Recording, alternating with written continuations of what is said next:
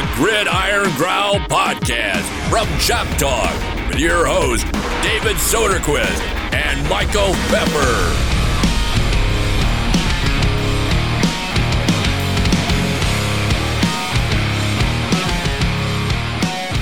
Welcome, everyone, to episode number six of the Gridiron Growl podcast. This is none other than your boy, David Soderquist, along with lead writer from Chomp Talk, Michael Pfeffer. And on today's episode of the Gridiron Growl podcast, we have analytical guru from the Alligator, Brendan Farrell.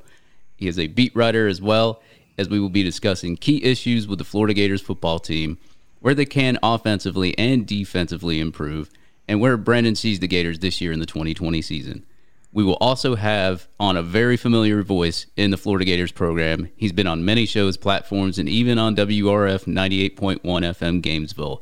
His name is Zach Abolverdi, senior staff writer from Gators territory, and we will be discussing the press conferences, recruiting rankings so far in 2020, locker room leaders, and other tidbits around the Florida Gators football program. So, Mike, a very exciting and intriguing show today it's going to be a great show, and I'm excited about it. And you know, I'm I'm excited. We've had six episodes so far. It's hard to believe it's kind of flown by up to this point, but uh, I've really enjoyed this. And I got to say, you know, this job, it's better than my last job. Yeah. Yeah. Uh, you know, it, I worked at a uh, fire hydrant factory, and you know, it was a good job, but it was impossible to find parking. Michael Pfeffer with the joke of the week. Mike, I will say I do love this job. This is it's not a job to me actually. It is a uh, it's a fun job, and uh, like you said, we've done six episodes so far, and we're gonna keep going. Uh, one day we're gonna just keep doing this to like 2030 or something like that, and maybe we'll have uh, some national championships in that uh, the mantle in the next decade or so. That would be uh, that would be ideal. I would love to see a few more national championships. Uh, you know, I'd love to still see Dan Mullen on the sidelines at that point. Right, and hopefully we can see a championship trophy this year in the mantle of, of Dan Mullen's office. So, uh, Mike, we, like I said, we got some pretty interesting guests and some, you know, things been happening around campus this week and big news happening in other people's campuses as well. Absolutely the entire landscape is changing on almost a daily basis because of COVID. Uh, you know, when we thought, all right, everybody's in, everybody's on board to play, and, and now we're starting to see maybe not so much. We've got players leaving LSU, players leaving Georgia, uh, amidst concerns that they may uh, damage their future prospects by playing in, in the COVID crisis right? Uh, a lot of players are NFL draft worthy and don't want to take the risk this year of, of the virus and uh, are opting out uh, and and going towards getting their uh, NFL draft uh, stock. Uh, hopefully, they can rise their stock in the combine. So it'll be interesting to see what goes on the rest of the year before the season starts because I mean, there's always a chance. We still got three weeks. There could be other players opting out, and I'll tell you what the the school that uh, really got hit the hardest was LSU. Uh, absolutely. They were already in the midst of a major rebuild after last season's phenomenal run. And to find out that some of their key players for this season are, are now not going to play, that's got to be a major blow to Ed Orgeron and the entire fan base. Right. And as you saw, Ja'Marr Chase opting out, which is very obviously, you know, that was a little expected, uh, you know, uh, especially after the year that he had. A very amazing receiver that Florida did lose out on uh, in the Jim McElwain era. But uh, so like I said, LSU was hit the hardest. Georgia was hit a little bit too with Jamie Newman opting out for the season. Their projected starting quarterback. Yeah, that's that's going to be a big one for me. I mean, that leaves a gaping hole and a lot of question marks as far as uh, the way their season progresses because JT Daniels hasn't been cleared yet. Um, so is he going to end up being the starter? Maybe, but uh, losing your, your starting quarterback right before the season starts, that's that's no good.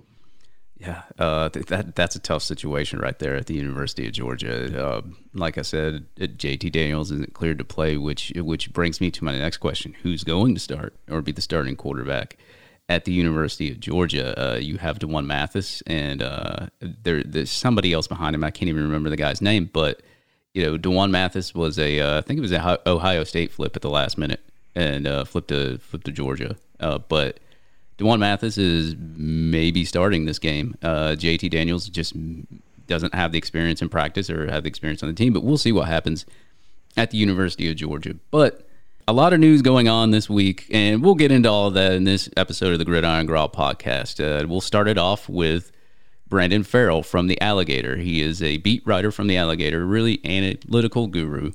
And, uh, you know, uh, we're just going to be discussing basically where Florida can improve as a team, where their deficiencies have been this past year, and uh, what the future holds in 2020 for the Florida Gator football team. Right. I'm looking forward to it. Well, folks, let's kick it off with the interview we had with Brendan Farrell on the Gridiron Growl podcast.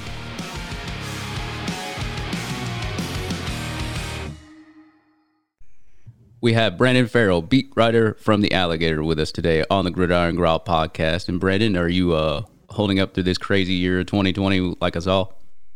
Yeah, I mean, I'm I'm trying here at least. Um, you know, it's it's a little weird being a, a college football writer this year, and then kind of realizing like, uh, I don't know, I don't know if we're actually gonna get to cover any of that college football this year, but we'll see. Well, hopefully, we make it through the entire season. I just want to take a moment to thank you for joining us today. Um, recently you wrote about the defense coming together and, and starting to take shape. Um, one of the things I took note of was how Quincy Wilson is receiving a ton of praise from Todd Grantham because of his versatility. How do you see that versatility being utilized in a season where the team will have to find a way to duplicate CJ Henderson's production from a year ago?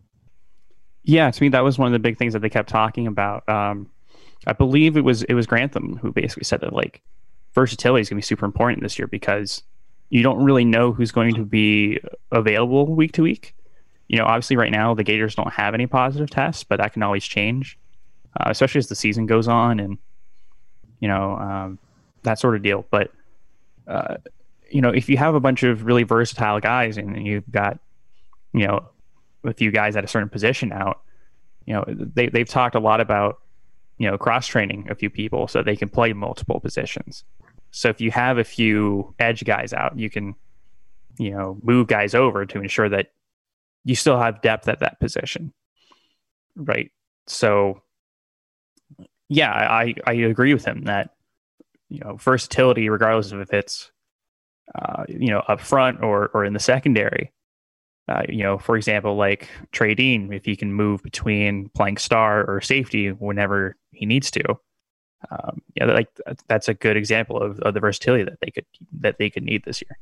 So, do you see in that example? Do you see uh, a, like a rotation at the star position between Wilson and Wilson and Dean, and then them going back to like corner and safety as well? Yeah, because uh, I think that they've said that Wilson has played at multiple positions in practice. So, uh, yeah, I, I certainly wouldn't be surprised if you saw them rotate yeah, uh, Todd Grantham has gushed over Wilson playing, being very versatile at multiple positions on the uh, defense. And uh, speaking of speaking of the defense, uh, you know, uh, you know, it was last year the defense was still ranked pretty good nationally, but you did see some struggles, especially in the LSU game and the Georgia game, and even if you watch the Virginia game, the bowl game and the Orange Bowl, they they struggled a little bit as well. Uh, where did you see the biggest struggles on the defense? And do you think Florida's defense will struggle, stay the same, or improve this year? Yeah, I thought that. Uh, to me, I thought the big problems were were in the secondary, and I suppose also, you know, just like that midseason run where they had just a bunch of injuries up front with uh, Zuniga and Greenard last year. You know, I think that was a big problem with Georgia and, and LSU was that, uh, you know, if, if your secondary already isn't like super great. Like I felt like their secondary when they played against really good teams last year kind of let let them down a lot. Um, yeah, there's a lot of breakdowns. So yeah, like especially I think I think their safety play last year really could have been better.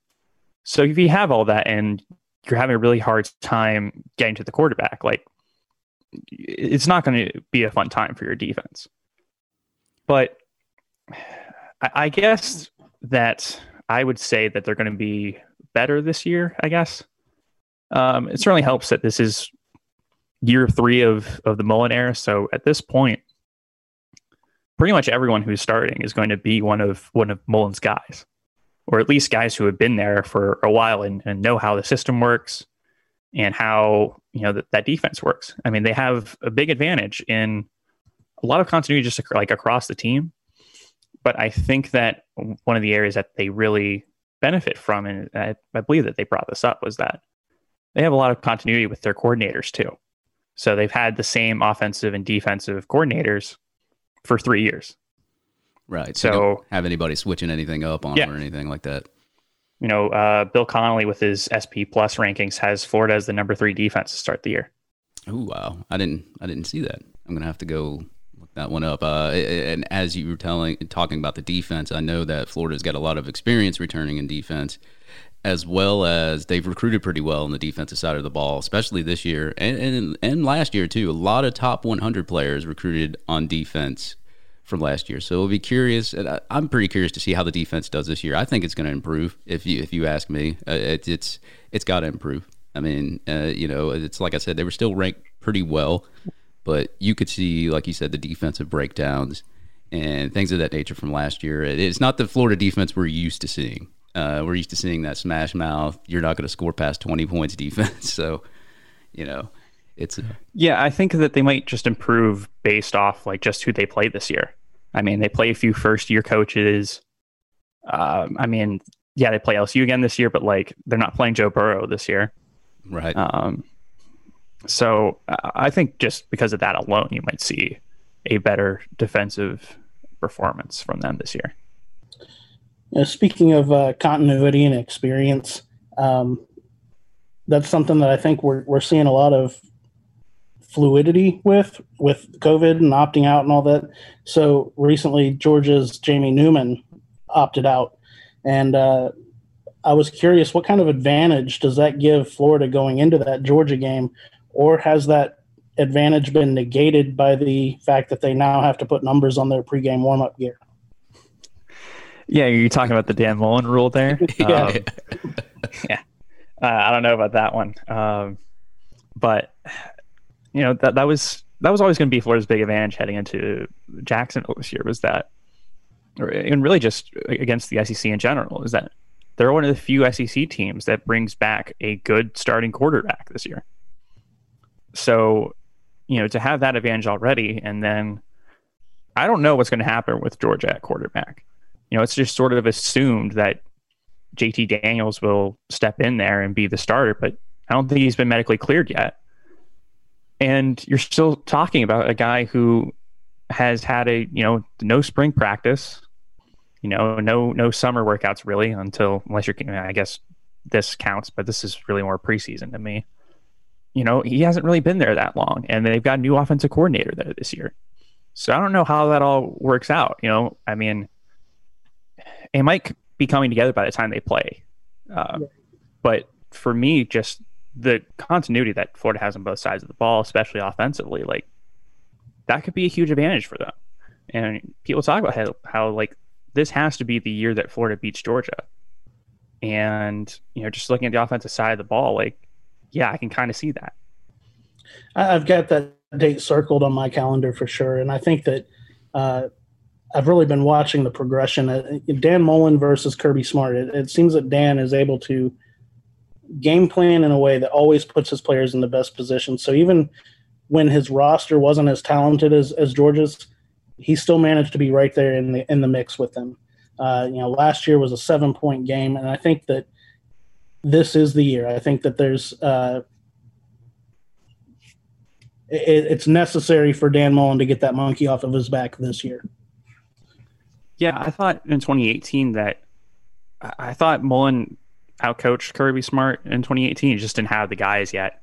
Right. I thought last year was kind of kind of the opposite. I mean, Kirby had the guys, and uh, I think he outcoached Mullen. I think Mullen also just made a bunch of you know just small dumb mistakes, and that just kind of uh, racked up over time in that game.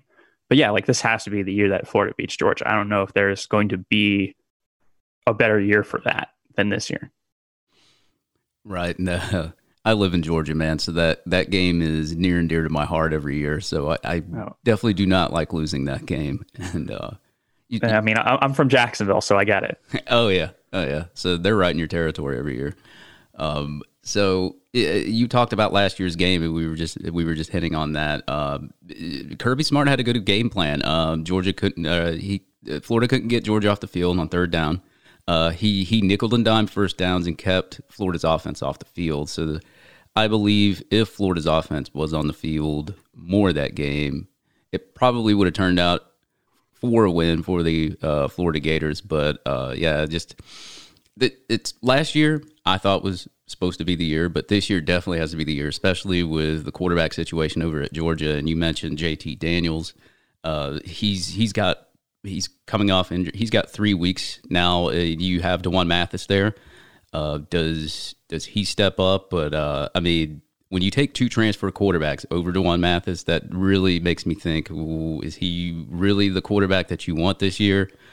Or is is there something else going on there? So it'll be interesting to see what happens over at the University of Georgia at starting quarterback. But uh, a team that doesn't have uh, questions at starting quarterback is Kyle Trask uh, and the Florida Gators. So uh, I have a question about Kyle Trask. Uh, he has uh, certainly been a quarterback that took us by surprise when jumping in for Felipe Franks last year in the Kentucky game. Kyle Trask is going into his second year as the starting quarterback for the University of Florida, with probably the most experience as a quarterback in the SEC, besides maybe Kellen Mond at Texas A&M. If Kyle Trask just replicates his production now, if he doesn't improve, I think he's going to improve. But if he just replicates his production from last year, we can get a clear running game going, and the defense improves from last year. Do you see this this time this team making a legitimate playoff run? I mean, they've got the schedule to do it, certainly. Um, and yeah, I think like in this era of college football, like you need a dynamic quarterback to, you know, get to the playoffs. I mean, like look at the quarterbacks last year in the playoffs. You know, between Trevor Lawrence, Joe Burrow, Justin Fields, you know, um, Jalen Hurts, like guys that can make big plays all the time. Like your quarterback has to be your best player to me at, at this right. point in time. And yeah, like Kyle Trask was good last year, but like not elite. Um, and I don't know. Tr- Trask is just an interesting study because he doesn't he doesn't have a big arm. He doesn't throw the ball particularly hard. He has to throw a lot with anticipation because he just can't really fit balls into small windows because he doesn't, you know, he, he can't. He's like me like Felipe Franks who can throw a ball into like triple coverage, but fit it in there because he just throws it so hard. Right. You know? So, uh, but that being said, like he's really accurate. So, you know, I think, yeah, there are some like physical limitations with Trask, but he's, he understands the offense really well. And he's just so accurate that I think that Mullen can use that and, and really work with it. And remember that, like, he hadn't started a game since he was in high school right? Like a freshman in high school. Like, so yeah, I, I don't know. I don't know how many other college quarterbacks can have that sort of thing where they just haven't started since they were a freshman in high school. Like that just doesn't happen. Uh, for somebody that did not start in high school, uh, I will say he is he is very done very well for himself the first year. Uh, it, it's like I said, it'll be interesting to see the second year of what Kyle Trask does. And you mentioned, you know, obviously he's not nobody really has the arm that Felipe Franks does. I think he had the strongest arm uh, his year when he was recruiting. Uh, but you know, Kyle Trask, it's like I said, never started a game in high school. And it'll be interesting to see if we can just get a run game going, or if the defense gets a little bit better, or if he gets a little bit more time to throw the football to see where Kyle Trask can improve and where maybe he could even be even better this year. So, yeah, to be honest, I think that like the offensive line is going to be the biggest thing for them because I mean, especially against Georgia, you know, I think just from a game planning perspective that it would be a lot harder for for Kirby Smart to stop Florida's offense if they have to actually like respect the running game this year. Right. Um, you know, I think especially for a guy like Kirby Smart, who's just a very obviously like a very good defensive mind. uh, that you know having to actually like respect the run and not have to play the pass the entire time. I, I think that could really help them. Speaking of the running game, uh, you know, last year was basically non-existent. A lot of, but a lot of that was because of the lack of production on the offensive line. Um, have you seen anything this season that would indicate that there is improvement in the running game? Um, I mean, we can't go to practice or anything, so like I can't, I can't really tell you that. Right. right. Um, but I mean, there's certainly the case for there's no way that it's going to be that bad two years in a row. Like if you just, uh, I mean, just statistically, like Florida was legitimately like one of the worst Power Five teams at running the ball. You know, and, and at a school like Florida with the talent they have available to them, like it's very difficult to to think that that offensive line could somehow just be like that bad two years in a row. Yeah, uh, it's like a, the offensive line was ranked, uh, I think, 122nd nationally of 128 teams. So, uh, you know, me and Mike have discussed the offensive line quite a bit these past couple of weeks, and pretty much if you're at 122, you really can't get any worse. So I, I, I would think I would see some sort of improvement on the offensive line. I've been hearing a lot of things about Ethan White as well on the offensive line in the uh, scrimmages. Uh, has said many great things about Ethan White, so it'll be interesting to see how he he he grows up and how he uh, molds himself into that offensive line this year. And um, no, for sure, like Ethan White's certainly like a guy I would I would you know I'm keeping an eye on for that, but. Um, cool story yeah, with we'll, him. We'll see. Yeah. And, uh, speaking of uh, just the team as a whole, uh, you you get very analytical on your uh, website on the Alligator, and I uh, read an interesting article you posted in mid August about what's been killing the Gators and losses during the Mullen era and the at the University of Florida. Can you elaborate a little more for us, in your opinion, where the Gators have been weak in their losses and where you think this year, obviously, that they can improve? Uh, yeah. So, I mean, that whole thing is it, it is a little difficult because it's what five games. Like, it's kind of hard to take things from five games. Like, it's just a really small sample size. Yeah. Um, but yeah, to me, like the obvious ones have been uh, more so on the defensive end. Like, uh, like LSU, like legitimately, that was one of the worst defensive performances by like any team in college football last year. Right. Um, like I don't really think Florida really had that much business to be in that game in the first place. Uh, and the the other thing was um, like just their quarterback play and some of these losses, like Georgia in 2018 or Missouri in 2018, or I guess I guess really I'm just saying that like Franks wasn't very good in a, in a few of those losses. Right. Um, so like yeah, the, that was part of it. Uh, like like I said, the secondary was really bad, and, and also part of it is just that they're just doing a decent job recruiting. Uh, it, it, it's always it, it's going to be difficult coming into Jacksonville every year if Kirby Smart has his army of five stars and high four stars, and you know you've got like only one or two five stars, and you know when when you're at a recruiting disadvantage, it's it's going to be difficult.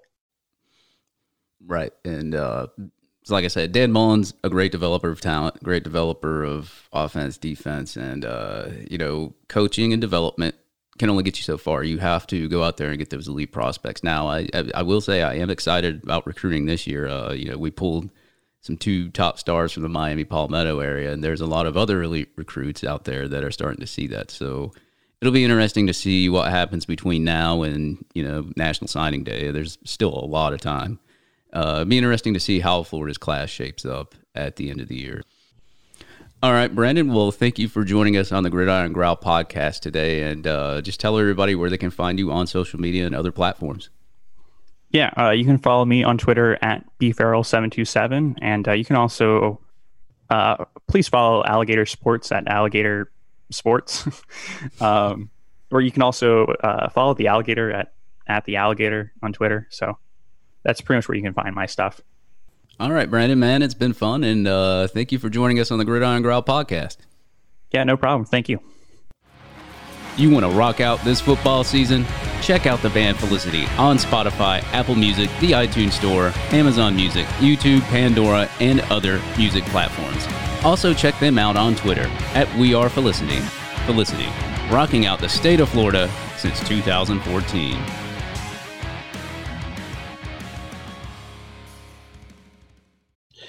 Well, that was uh, Brendan Farrell from the uh, Alligator. Um, thought he brought up a lot of good points. Uh, you know, interesting talking points with the way everything's going down with COVID and, and still some uncertainty. Uh, you know, obviously we're not allowed to view practices. We don't we don't have the usual influx of information in the preseason that we would normally have.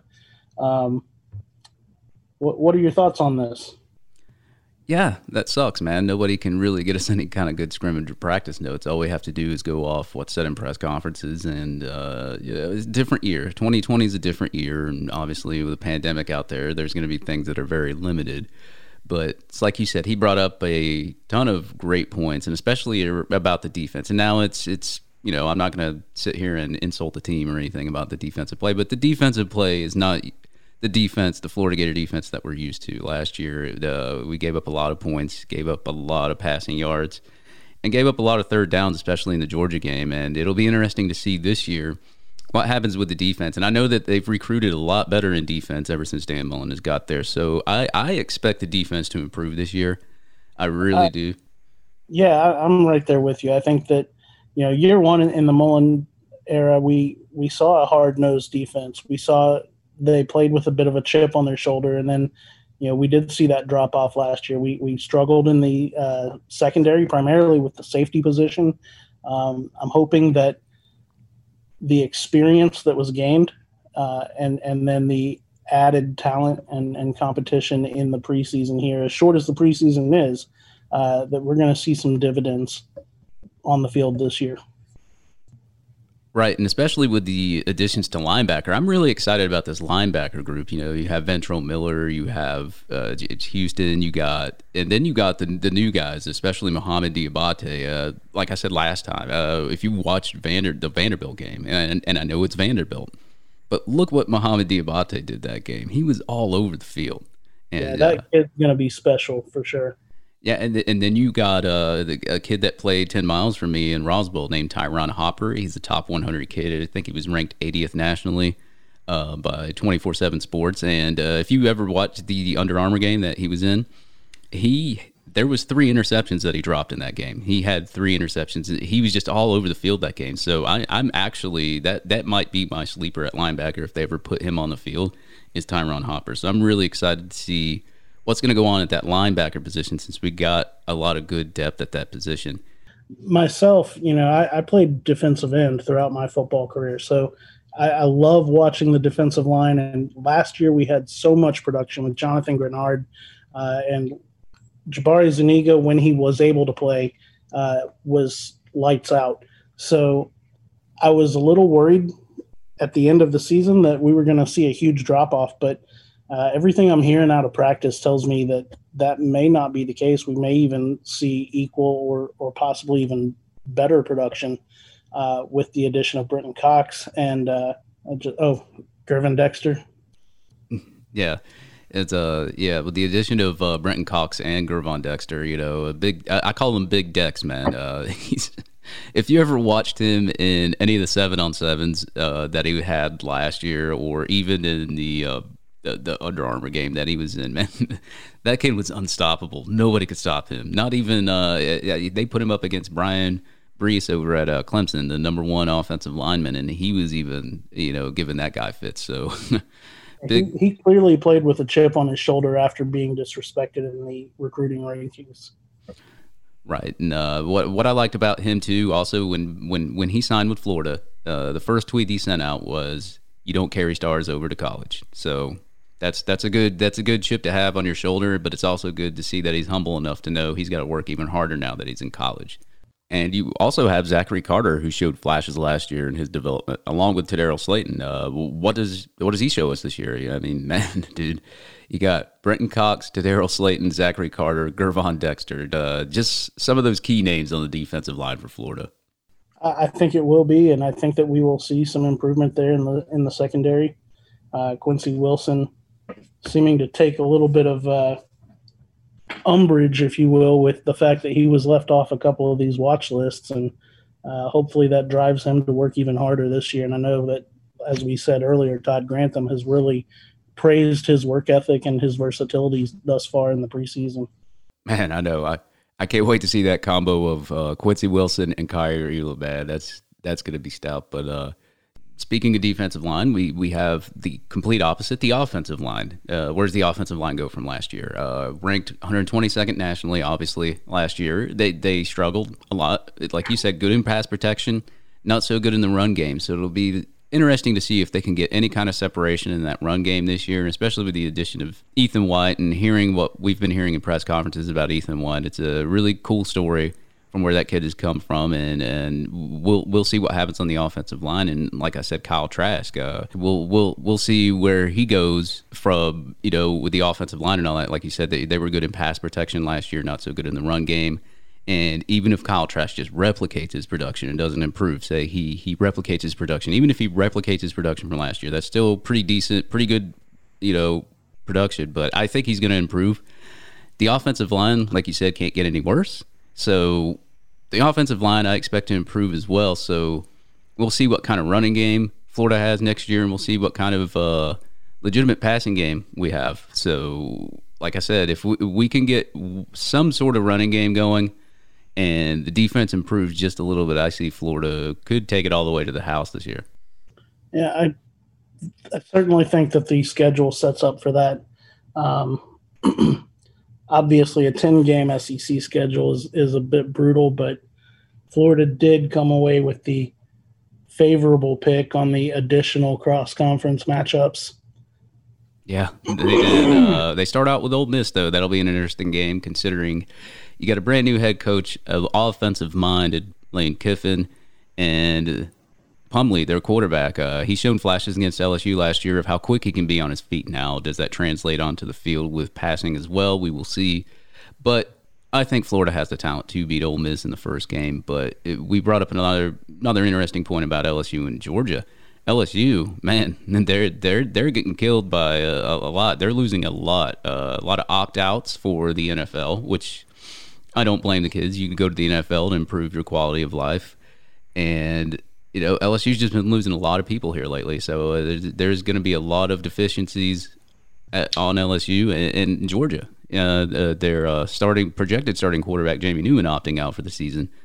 You know, now you have JT Daniels who hasn't been cleared to play. Uh, he literally has two to three three weeks to prepare, unless people who are saying D'Wan Mathis might start. Uh, I'm assuming D'Wan Mathis would start just based on the fact that he's been there and JT Daniels still hasn't had a chance to play. But we'll see what happens with with Georgia and see what they do in the quarterback room.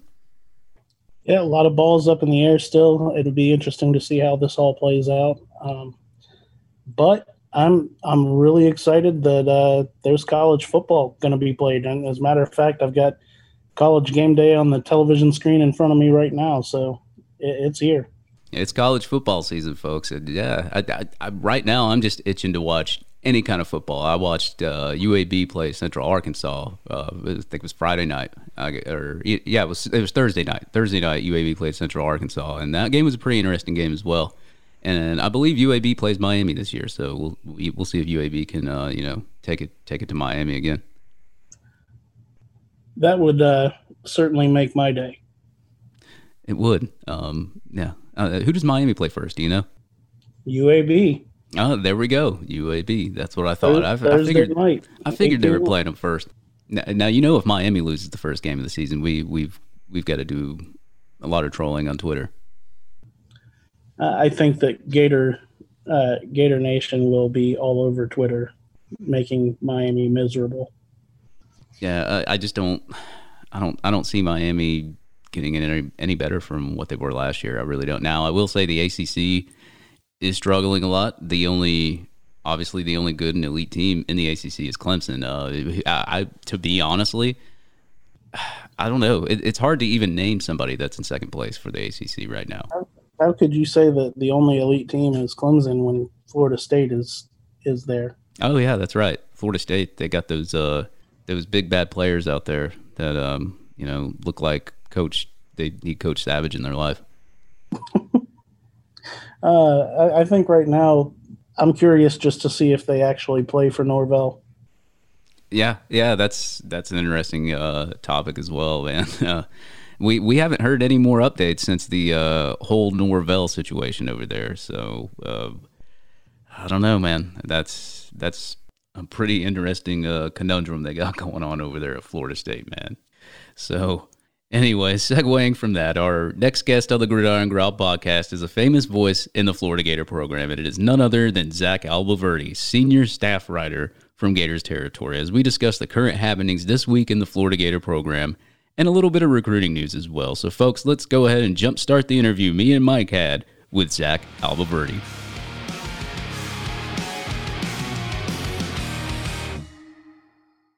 We have Zach Abolverdi on the Gridiron Growl podcast, senior writer from Gators territory. Zach, as I asked the last guest, how are you holding up through the 2020 year? I'm doing well, man. Obviously, uh, been a year like no other, but uh, the good thing is, is we're almost closer to football. We've got sports back, so um, definitely looking forward to that. How are you guys doing? I'm doing well myself. Uh, you know, just kind of trying to survive everything that's going on this year, and uh, I am happy to have you on the show. And I'm happy that right now I've got a college football playing on the TV here in the background. Um, but I wanted to ask you something. You know, with with no camps taking place right now, uh, why is it that we're starting to see so many players uh, who are falling in the rankings on the ranking sites? You mean for the recruiting rankings? Yeah. Yeah, I mean, you know, they, they came out uh, with updated rankings on rivals, and I think 247 put theirs out. Um, you know, I mean, I, I don't do the recruiting rankings, but, I, you know, I know that they update them periodically throughout the recruiting cycles. Um, and I'm sure at this period for probably rivals and as well as 247, that was probably the period of the year where they just always update the rankings. Um, obviously, they didn't have as much to go off of as they typically do because there wasn't, you know, spring football and um, obviously hasn't been any summer camps or things like that. But you know, there was some events that were that took place in the summer. Uh, I know Rivals had some. I don't think two four seven might have had any, but there were some events that took place, and not enough maybe to uh, do too much of an update. But you know, between probably some film that maybe got put out and uh, just some of the camps and, and little events that took place in June and July, that probably had something to do with it. But more than anything, I'm sure probably had to do with these sites just going back and rewatching a lot of film and just putting out a new set of rankings just to put something fresh on the site and give some fans something to talk about. Yeah, uh, Donovan McMillon and uh, Carlos Del Rio actually jumped quite a bit in the uh, 24 7 sports rankings and the rankings. Uh, in yeah, I, yeah. I mean, Del Rio is obviously a good example. You know, hasn't been any football going on, but he participated in the Elite 11. So doing something like that gives the recruiting services an opportunity to move him up in the rankings. Right, yeah, and uh, it, there was the uh, Elite Eleven that he competed in as well. So I remember that. I know there's been a few camps. There hasn't been that many, but there's been a few. But uh, a few players had dropped, but not a lot. Not a lot of spots. Uh, you know, the, the, Jason Marshall went from a five star to a four star, but he only really dropped two spots. So let's be honest. Yeah, well, I mean, he he, he went from a five star to a four star, I believe, in the composite. But it was interesting. And you know, he was a five star in the composite, but at the time of his commitment to Florida, no recruiting service actually had him rated as a five star. Um, right. I don't I don't know how he got rated as a five star in the composite, which is a combination of the three together, and they kind of spit out a number. But you know, rivals like two four seven's own recruiting rankings, they didn't have him as a as a five star, nor did rivals and ESPN. And I'm not suggesting that he's not a five star recruit. Um, that was just kind of a discrepancy that was out there. Um, but he's no doubt a top 100 player, and I think he's consensus across the board with that. Yeah, it's definitely an elite recruit for uh, Florida Gators next season. It's uh, not just because he's doesn't have that little fifth star that uh, you know right beside his name doesn't mean he's not an elite recruit. That I'm not excited to have him next year on the Florida Gator uh, on the Florida Gator football team. And uh, speaking of the Florida Gator football team, uh, go a little bit over some, uh, you know, some maybe some scrimmage notes and maybe uh, just the uh, press conferences from Dan Mullen. Uh, I, I, wanted to ask this question if if you have any kind of info or intel from it, but uh, besides the quarterback, obviously Kyle Trask, uh, which other player on this whole Gator squad has stepped up and has been the biggest leader in the locker room? Yeah, obviously, um, you know, been some guys that have taken on that role. I think offensively, certainly um, Kyle Trask. Uh, I think on the on the defensive side of the ball, you know, the coaches kind of singled out Ventrell Miller as a guy that, uh, because of David Reese's departure, you know, there's that void there, not only at the linebacker position and, you know, from what he did from quarterbacking the defense, but also he was one of the team leaders, uh, not just on defense, but overall. So Miller has kind of taken on that role a little bit. Um, I think there's been other guys as well. You know, Jeremiah Moon, he's kind of a guy that is definitely a big leader on the team. So, despite some departures that they had defensively and offensively as well, you know, they got a lot of um, guys coming back that kind of serve in that leadership role. And when you have COVID going on and, and everything that's taken place this off season, to have those guys in your locker room and to make sure everybody's doing the right thing and staying in shape when there was no workouts going on, and then certainly uh, staying safe now that they're back on campus and they're and they're going to classes with students. Having that leadership and guys that can uh, carry that role is, is really huge right now. On that same note, I've heard a lot about Justin Shorter uh, stepping up, being very active in a leadership role, even though he hasn't yet gotten his uh, waiver from the NCAA to, to be eligible to play this season. Yeah, Mullen had some good comments about the former Penn State wide receiver uh, and five-star recruit. He was a five-star on Rivals, and uh, coming in, obviously an opportunity for him, even though he doesn't know his playing status, because that first week of camp, you know, Florida had three of their projected starters at wide receiver not practicing. So that was really an opportunity for him to get not only a lot more reps, but as Mullen said, kind of take on a leadership role. Uh, maybe not so much with the team, but specifically with that position. And, you know, you have Rick Wells there, who's certainly been around, but there's not too many upperclassmen at that position right now. So he was someone, certainly as a high profile player and a guy that's, you know, played in a big time program already. Um, he was able, I think, to, to, to bring some experience and just having been around the block uh, when Grimes wasn't out there, Toney wasn't out there, Copeland wasn't he was kind of a, a guy that was a, a, bit of a veteran presence. Um, so having him there is big, and then if, certainly if he can get his waiver this year, that'll give the Gators another weapon at wide receiver. Sure. Uh, you mentioned the the other three who who missed the first couple of practices as they were kind of making their decision as to whether or not they wanted to play during the COVID outbreak or, not. Um, and recently we've seen a lot of players, LSU, uh, Georgia, and a couple other programs around the country where they've opted out of the season. Um, how much does this impact the season, and is this good news for, for Florida?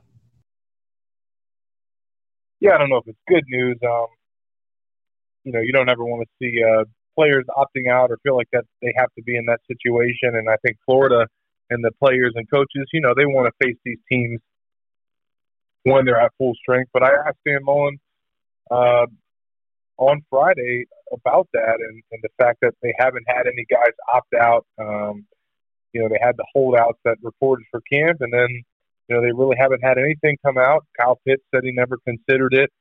So um, I asked why he felt like that was, and he kind of pointed to the fact that they haven't had a positive COVID test since early July. So they've gone all these weeks with practicing and scrimmaging and now students back on campus and still nobody's testing positive. So he said the guys pretty much there's a growing comfort that they feel like they can play football and they can do it safely. And I think that's why at Florida, um, at least you know for the time being, you haven't had anybody uh, that's made that decision, coach or player. And I think that says a lot about how committed everybody is uh, in Gainesville. Right. Uh, every time I see a player, a picture of a player, a video of a player, they are wearing their mask and they're taking protection precautions to be able to want to play this season. And uh, speaking of pressers, Dan Mullen uh, uh, watched Todd Grantham's presser the other day, and he had uh, a ton of great things to say about Gervon Dexter and Brenton Cox. Uh, have they so far lived up to their former five star billing in practice? And do you think we'll see Gervon Dexter getting extensive playing time now that Elijah Conliffe is out for the season? Yeah, Cox, without a doubt, has, and it's you know crazy that that we can say that or or kind of feel that way about him, and he hasn't even played a snap at Florida, but just based on what he's done in practice, and I, you know, obviously the fact that he got that number one jersey, I think that says something about yeah. what the staff feels about him and what he's shown on the practice field, away from the field, just everything that he's done since he transferred from Georgia. He's a guy that people talk about in the program as, as potentially being not only one of the best players on the team, but maybe the best defender that Grantham's had for his scheme and for that buck position since he's been at UF. So obviously seeing the production from Jachai Polite and Jonathan Greenard, if Cox can come in and, and not only match that but surpass it, then he's got a chance to be a special player. And then Gervon Dexter, I mean, yeah, he's he's been holding his own in the trenches um, based on everything that I've heard and according to the coaches. And he's a guy just because of their depth at defensive tackle and not having a lot of guys there. They got a lot of guys there, but maybe not a lot of proven depth. He's going to have an opportunity to get in the rotation, and it might not just be at defensive tackle. He's got the ability to, to have some versatility and, and play a lot of spots along the defensive line. But I would definitely expect to count him as a guy that's going to be in the rotation and, and, and certainly not someone that's going to redshirt this year. Right, a lot of uh, practice clips are going around on Twitter a little bit that I get to see, and uh, Gervon Dexter, bad, uh, quick heads, very powerful. So I'm really excited to see what Dexter can do in his freshman year. Yeah, no, for sure. I mean, he's a guy that uh, you know coming in as a five star recruit, and then what he did at the high school level, racking up over 100 tackles, 125 as a senior, which is just ridiculous. It's crazy for a defensive tackle. Um, that that really shows you his his ability and you know the fact that he can come in and learn from David Turner, learn from three senior defensive tackles uh, ahead of him. That's really going to help him, I think, blossom into the player that everybody's expecting him to be.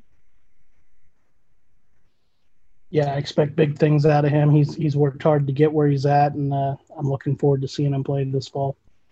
Um, so recently, the team participated in in a uh, march for uh, social justice and everything. And you know, regardless of which side of the aisle anybody may be on, this act of solidarity by the Gators football program has to have made an impact in the locker room. Do you think this is a a galvanizing moment for the team, or uh, do you think there's going to be a noticeable difference as far as uh, how they they mesh and, and the chemistry amongst them? who definitely made them stronger as a team, and not just in the football, but all the teams that participated in the march. I mean, it was football players, basketball players, volleyball players, soccer players, baseball players. We're all out there. So um, when they come together for something like that and support each other, and uh, you know, it, it says a lot. And I think that it's going to, you know, be something that um, definitely makes a difference here on campus. And I, I think, you know, uh, for the coaches, for them to be so supportive, uh, participate in the march, you know, do some of the things that they've done on social media, and then certainly have those conversations with their players. Um, you know, obviously in house, but but doing those things to where like they feel like they have a voice, um, they can express themselves, and they can do do the things that they feel like um, can bring about change. And uh, it, it's been really cool to see. Yeah, Dan Mullen uh, was the the actual first coach to uh, go and march out there with his students. Uh, we've seen Nick Saban and uh, Kirby Smart doing the same thing, and uh, it brings me to my next question: with with current coaches doing that and kind of following Dan's lead, do you think that Dan Mullen has really set the bar and made an impact across all of college football? Yeah, I think so. Um, you know, I, I don't know how much. Um, necessarily recognition that will give, but I definitely felt like when he came out last week and said the things that he said, and um, obviously unprompted.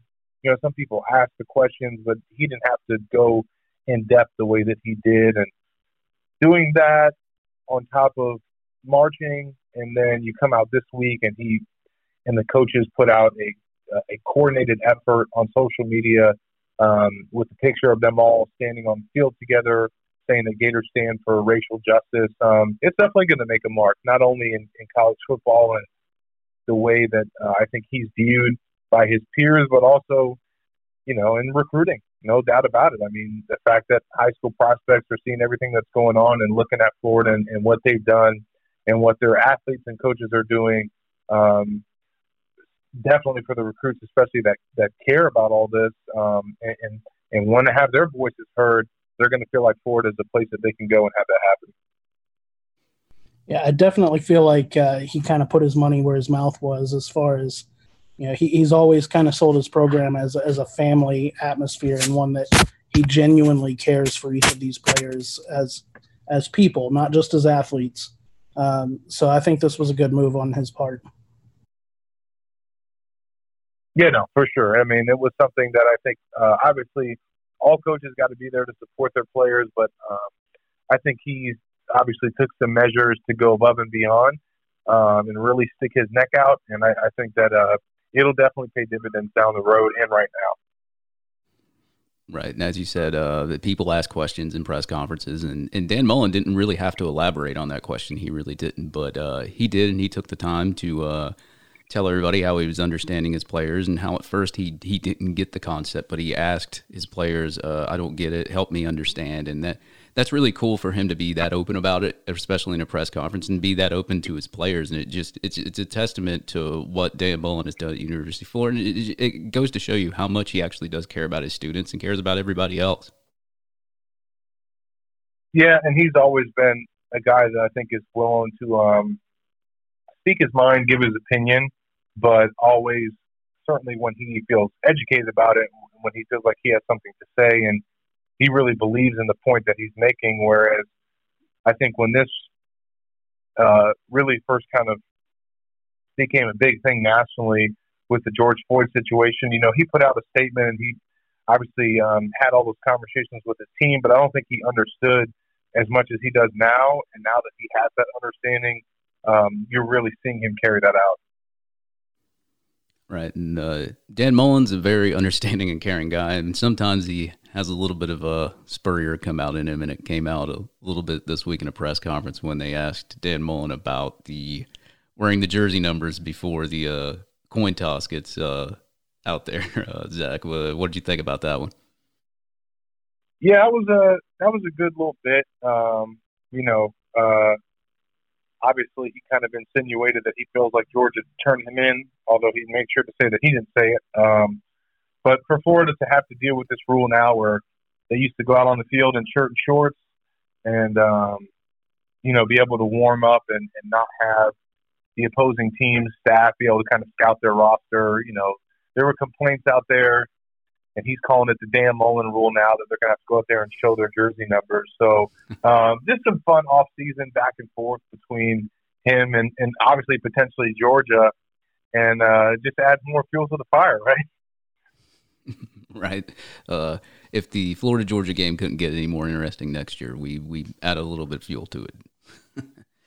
so Zach, uh, just wanted to go ahead and thank you for joining us on the Gridiron Growl podcast. And as if anybody doesn't know who Zach Abolverdi is, they should if they're a Florida Gator fan. Zach, uh, where can we find you on social media and other platforms?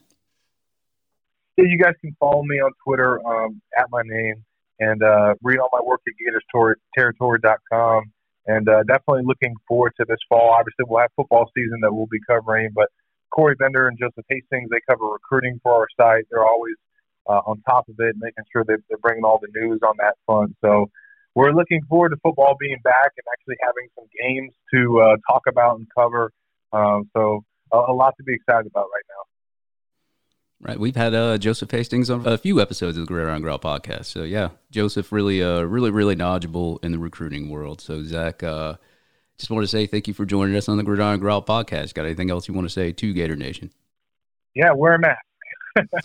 wear a mask. Uh, keep following all the protocols, and you know, just doing everything that we can to, uh, you know, make sure that we, that we get some normalcy this fall. Yeah, I hear you. Wear a mask, folks, or else we will probably have no football.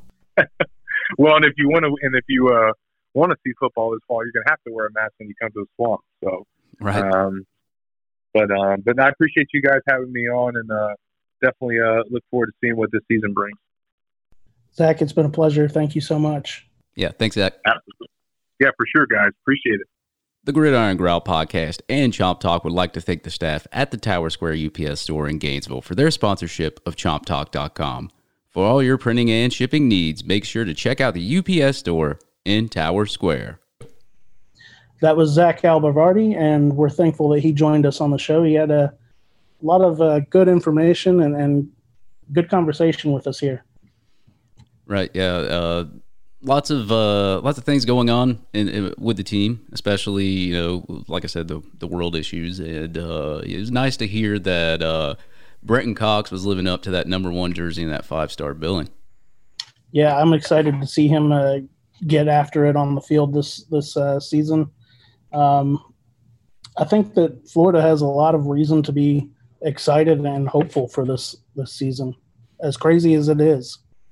Yeah, and especially with the uh, drop off the wide receivers last year, uh, you still have Kadarius Toney returning. You have Trevon Grimes, but uh, you have a lot of good talent. Uh, Jacob Copeland, and, it, and if Justin Shorter gets this waiver, that is a huge like that's that's really huge for the University of Florida because that not also adds another wide receiver to the group, but uh, you know he if you if you follow him in recruiting and follow his recruiting profile, he was a pretty elite recruit. He's a big dude too, six foot four 200, almost 230 pounds.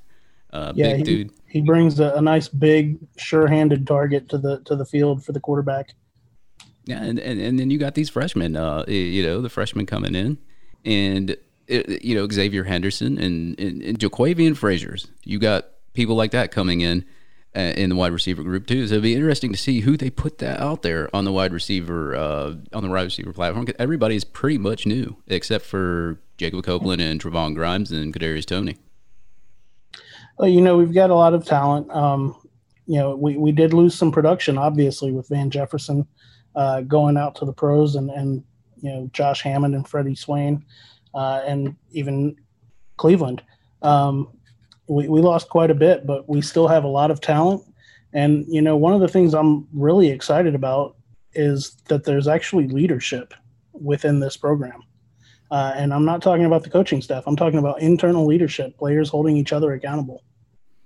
Right. Yeah. Internal leadership. And uh, you mentioned old. Uh, let's go ahead. We mentioned Trevon Grimes here for a second. Now I got to go ahead and uh, brag a little bit and uh, puff my shoulders out and my chest out. I, uh, your boy David Soderquist got a a follow from old Grime Time, Trevon Grimes on Twitter. Oh, did you? Congratulations. Yes, I did. I didn't mean to segue from that, but yes, uh, as you said, team camaraderie and uh, just being on the same page. The, the, the good part about what we just discussed with Zach Abolverdi was uh, coaches understanding the players and, the, and the players acting as a unit and not not really acting, but they, they are you know as a unit with each other and and the, and the coaches coming out and trying to understand the players on the team, especially with the current world issues and the relationships. And it was a really good thing to see Dan Mullen uh, in his press conference and answer the question that he didn't have to answer. He could have avoided the question and uh, not shared anything that was discussed in the locker room between him and his players. So I thought that was pretty cool.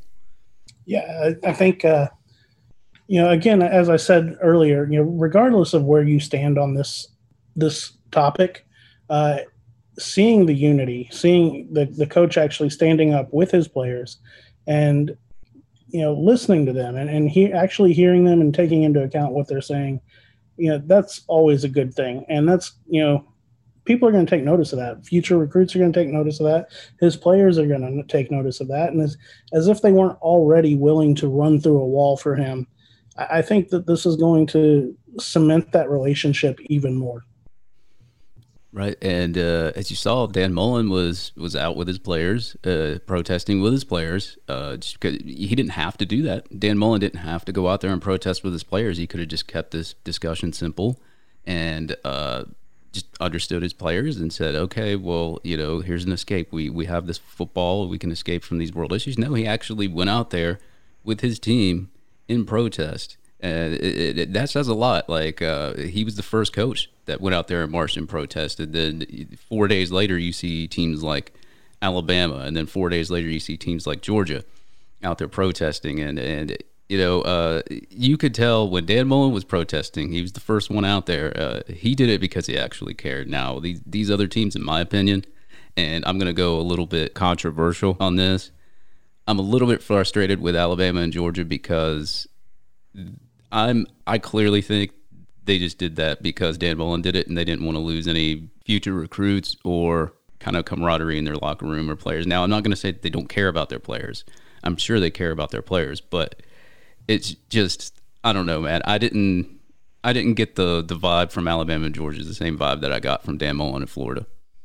You you don't feel that it was a sincere gesture?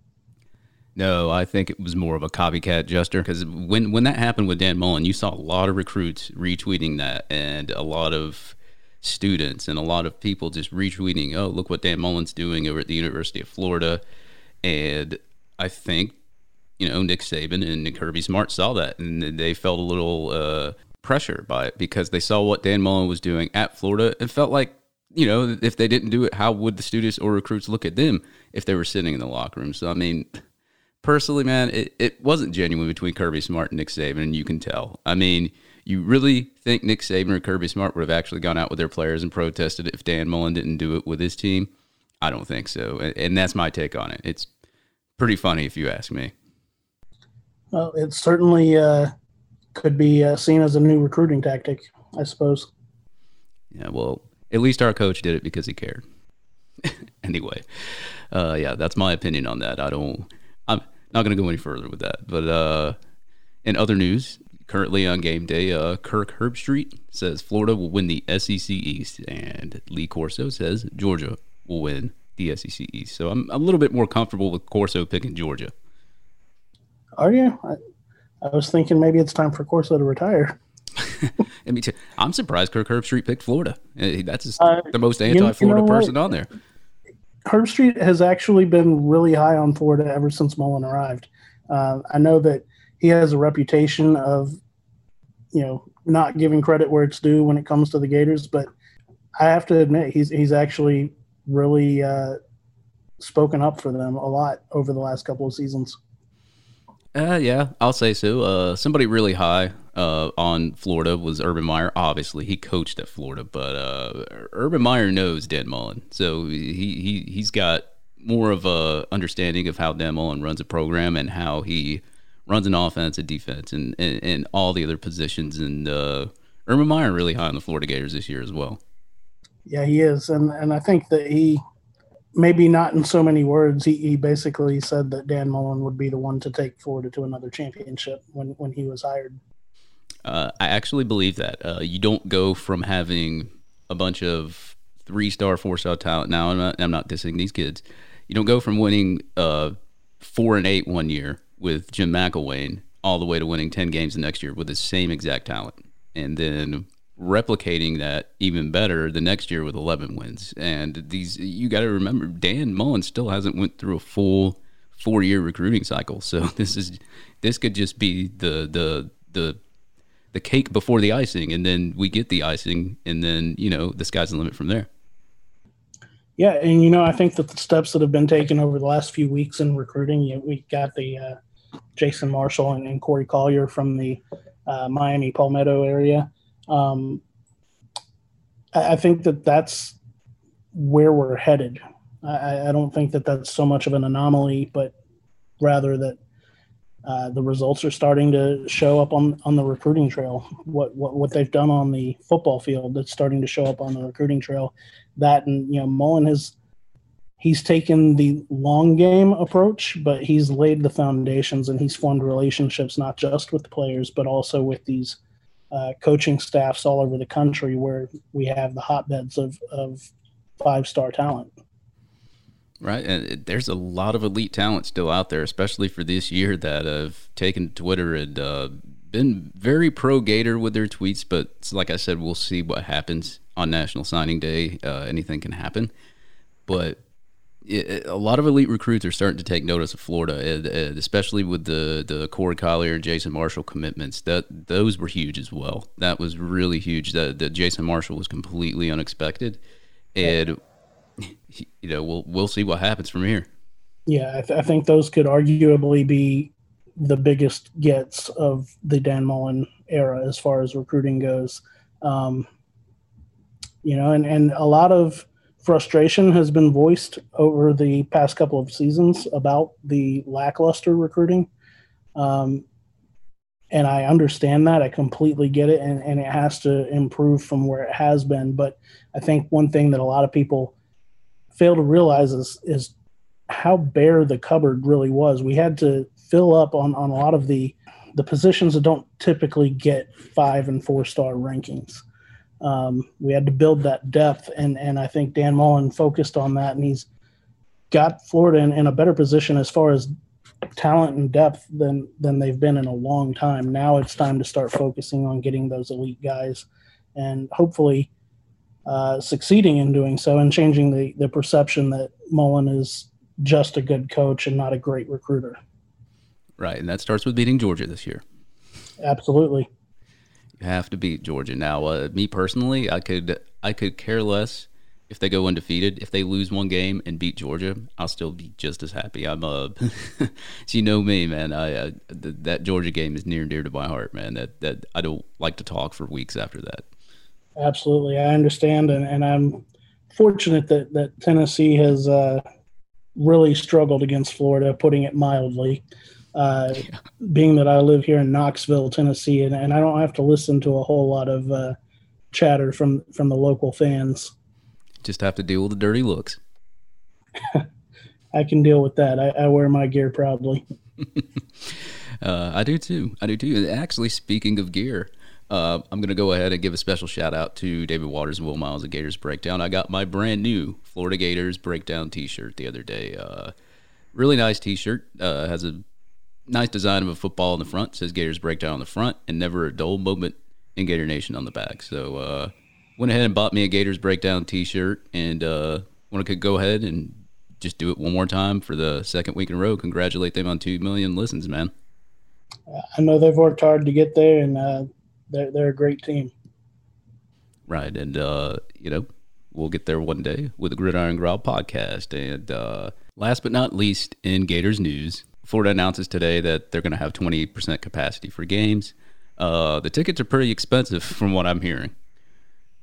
I mean, they've got to make up for a lot of lost revenue. Yeah, so I, I'm assuming that if you know you have 90k tickets and you can go 20, 40, 60, 100 and up with the tickets, you go basically down to one fifth of that and you're you're going to have to sell the tickets at more expensive price and at the same time because everybody's going to want to get in first of all. And at the same time not everybody can get in. So that that's those are really you know those are special tickets now so you have to sell them for for, for more money. And you got to obviously you you mentioned the revenue thing um, a lot of people are complaining about the expensive ticket prices but you, you're going to have to expect that when you're only allowing 20% of people in the stadium to begin with yeah, once the supply goes away, then and demand remains the same, then you pretty much name your price. Right. well, Mike, uh, episode six is in the books of the Gridiron Growl podcast, man. Uh, yeah, it's been been a fun ride so far, and had some uh, great guests on today. Brendan Farrell of the Alligator and Zach Abolverdi, senior staff writer of Gators Territory. Like uh, always, it's a pleasure. Right, and uh, what do we say in uh, the Gridiron Growl? We don't just stick together. We keep it together. And keeping it together is what Dan Mullen has been doing at the University of Florida. And through six episodes, the Gridiron Growl podcast and Chomp Talk have been keeping it together as well. So, folks, that'll do it for this episode of the Gridiron Growl podcast. And make sure to check us out next Sunday on episode seven of the Gridiron Growl podcast as we're going to keep bringing you new and exciting guests in the Florida Gator world. So, until then, folks, Gator fans, stick together. and keep it together.